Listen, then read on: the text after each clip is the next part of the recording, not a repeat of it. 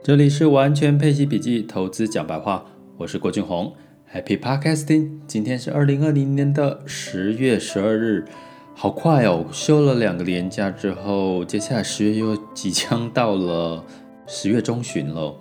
不过天气越来越舒服哦，秋天，那秋天是天秤座的季节，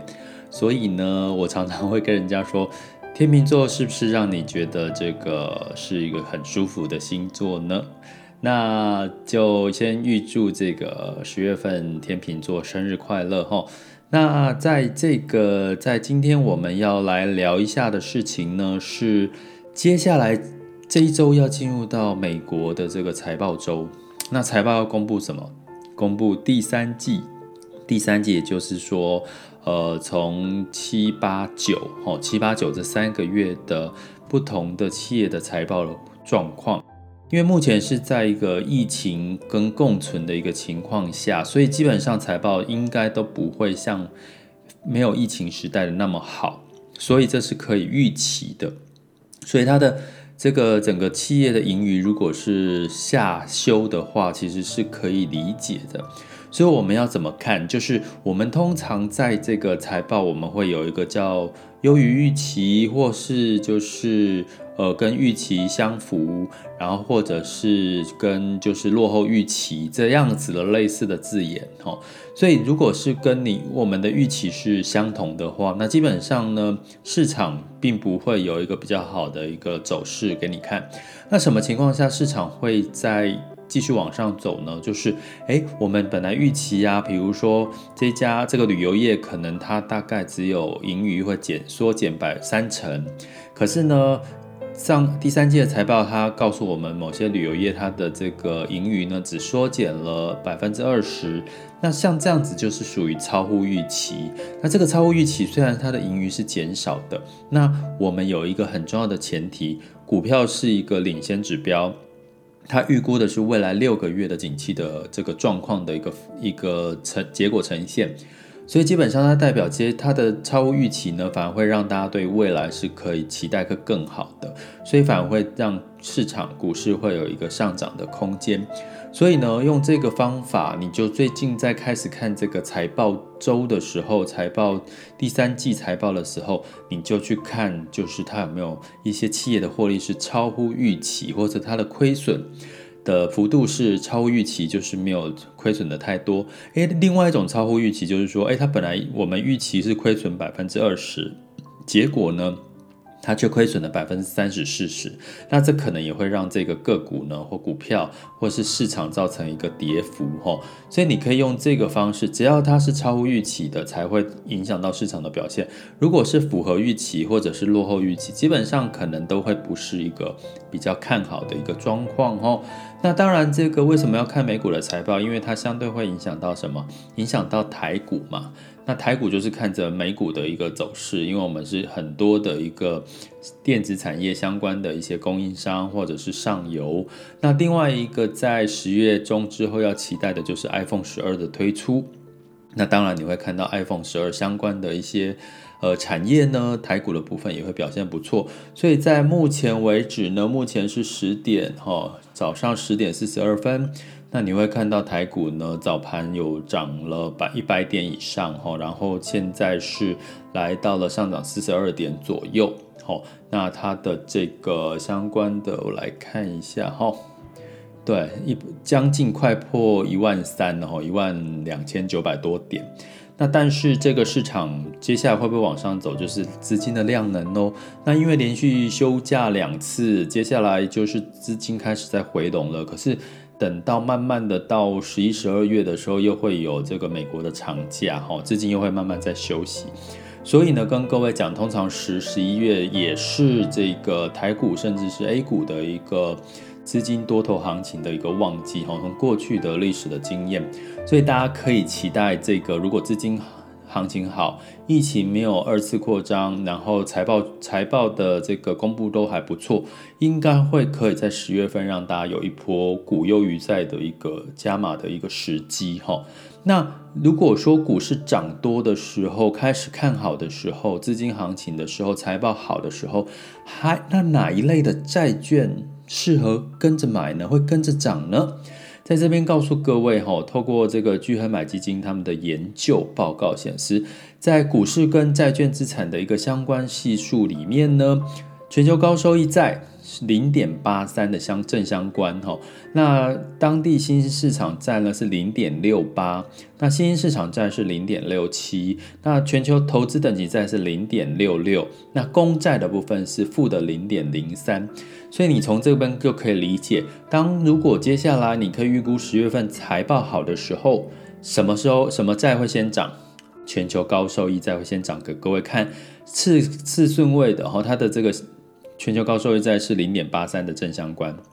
那在这个当地新兴市场债，当地新兴市场债是指所谓的当地货币债，会正相关是 0.68， 这两个是相对比较高，第三高的是 0.67 的新兴市场债。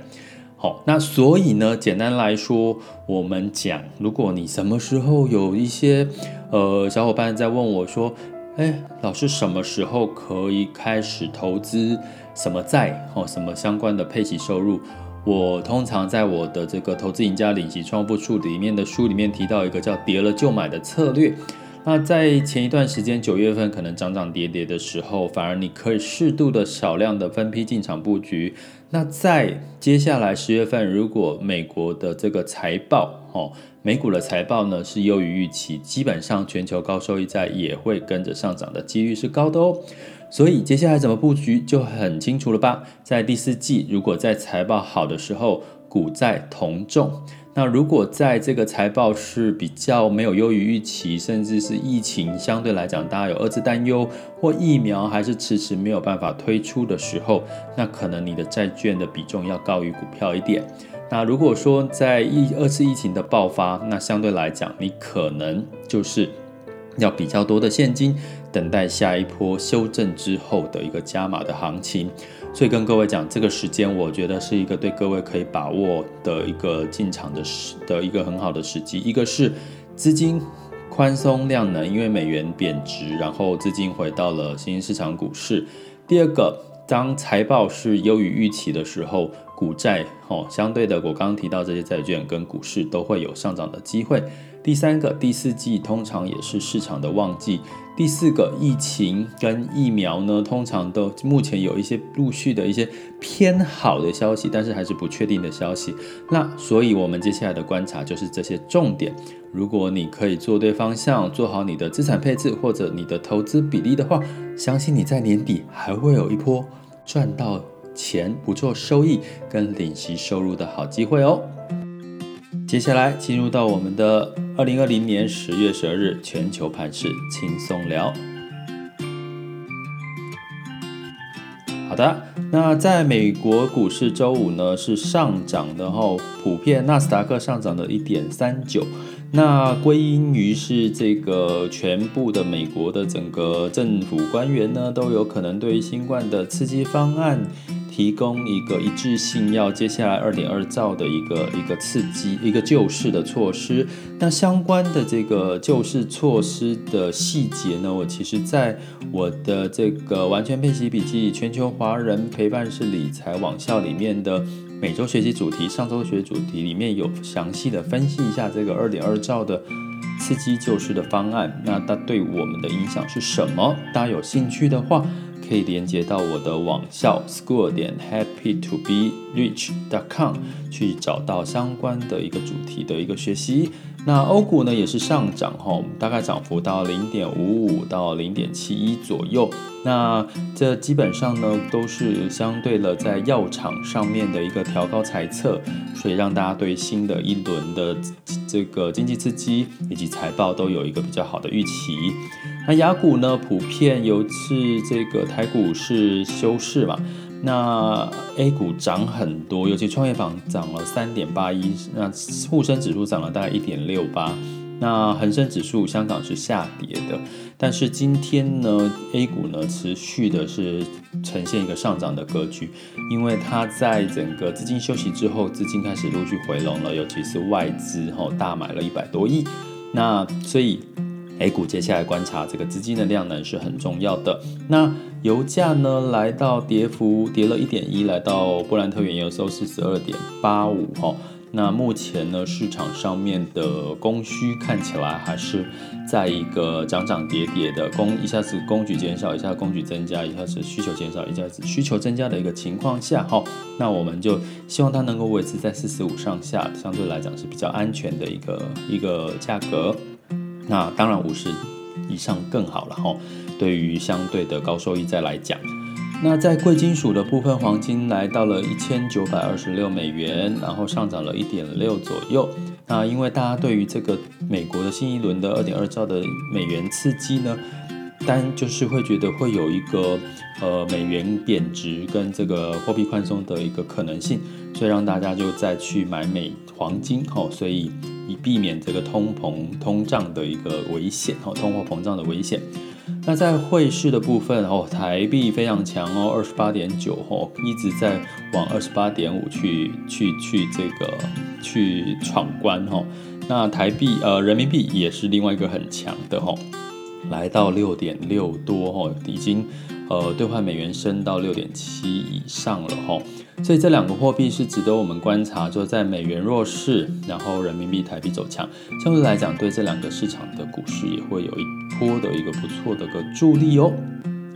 这里是完全配息笔记投资讲白话，我是郭俊宏，关注并订阅我，陪你一起理财。